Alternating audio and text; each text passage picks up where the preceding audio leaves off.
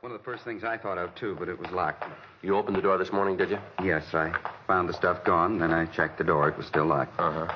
You have an alarm system in the store? Yes, it didn't go off last night, though. I see. Here's the door. You can see for yourself there's nothing wrong with the lock. How about it, Joe? No, there's no signs of it, Jimmy. Well, that's what I thought, too. I looked pretty close. Couldn't see any sign of where they got in. How about windows? Hmm? Possible they got in through a window? No, I'm sure of that. Only two we've got are in the tailor shop. Here. Now, you can see them up there, good ten feet and barred. They couldn't have gotten in there. All right, we'll have our crime lab take a look. Who has keys to the place? Well, I've got one. Yes, sir, but who else? Well, they're just me and Al. Al? Yeah, Al Baker. He's sort of the assistant manager. Whenever I'm not around, he takes charge of things. Could we see him? Well, you can when he comes in.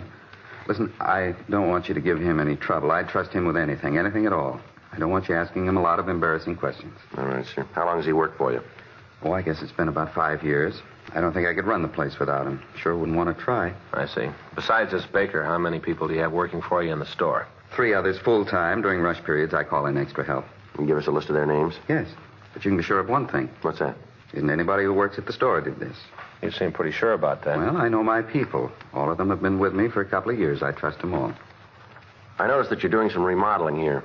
How about the workmen? Possible one of them took the merchandise? Mr. Friday, do you know how much $12,000 in clothes is? Yes, sir. I have an idea. The both of you couldn't carry it in one trip, not in a couple of trips. Whoever took those clothes was here a long time, and he worked hard getting them out of the store. Yes, sir. But about the workmen. It couldn't have been one of them. None of them have keys to the place. We have to open up to let them in, and they leave before we close. If they tried to get the things out of the store, one of us would have seen it. Couldn't possibly have been one of them. Frank? Yeah. You want to call the crime lab? Sure. Can I use your phone? Yes, it's on the counter in front of the store. I just don't understand it. Sir? Just doesn't seem to be any way they could have gotten all of the clothes out. No way at all. Well, they must have found one. 1038. The crew from the crime lab arrived and went over the place. The whole store was checked, and all entrances and exits of the store were checked for fingerprints. Both the front door and the rear exit were examined, but there was no mark of a jimmy.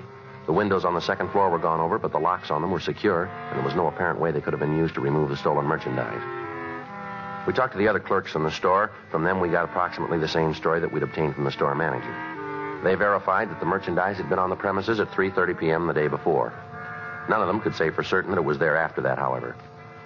While Frank was checking with the members of the crew from the crime lab, I called the names of the employees into the record bureau for a check. Yeah, that's Baker, B A K E R, WMA, 46 years, 5 feet 10 inches tall, 156 pounds. Right. What? No, no, no visible marks of scars. Right. Joe, I got something for you. Okay, if you'll check the names, I'll give you a call later. Right. What do you got? Come on upstairs. I got talking to Lee, and I figured from what they found, the merchandise had to be taken out in the daytime. Lee goes along with that? Yeah. The way the doors look, if they were open, somebody used a key. Mm-hmm. He thinks, like we do, that somebody took the cases out, planted them, then picked the stuff up last night. Well, what do you got up here? Window that opens out on the roof of the next building. We checked the lock. Hasn't been tampered with. Yeah. Come on. Climb out. No bars on this one, huh? Uh-uh. Over here. Right there behind the air shaft. Now, what is it? Take a look. Uh-huh. Shirts. In this one, suede coats. Is this all that was taken? No. Manager says it's about half. No sign of the rest of it, huh? No, must have taken that last night. Figures the thief will be back tonight for the rest. Well, it'll be here. Mm-hmm. So will we.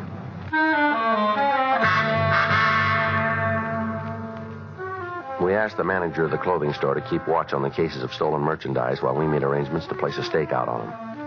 12:14 p.m. The crime lab finished their investigation, and Frank and I talked with Lee Jones. He told us that he checked the fingerprints found on the doors and windows, but that all of them had been eliminated as they belonged to the members of the store staff or to the workmen. He told us that they'd found an impression of a tire print in the dirt of the alley next to the building where the stolen clothing had been found. He went on to say that they'd checked and had found that the truck belonging to the plaster contractor had tires of the same type that had left the impression. The canvas was made of the tenants in the building next to the clothing store, but they could give us no new information on the possible identity of the thief. 3:52 p.m. We checked back with the record bureau on the list of names of store employees. Yeah. When was that? Uh huh. How long? You get out clean? Mm hmm. Mm-hmm. Nothing on the rest of them, huh?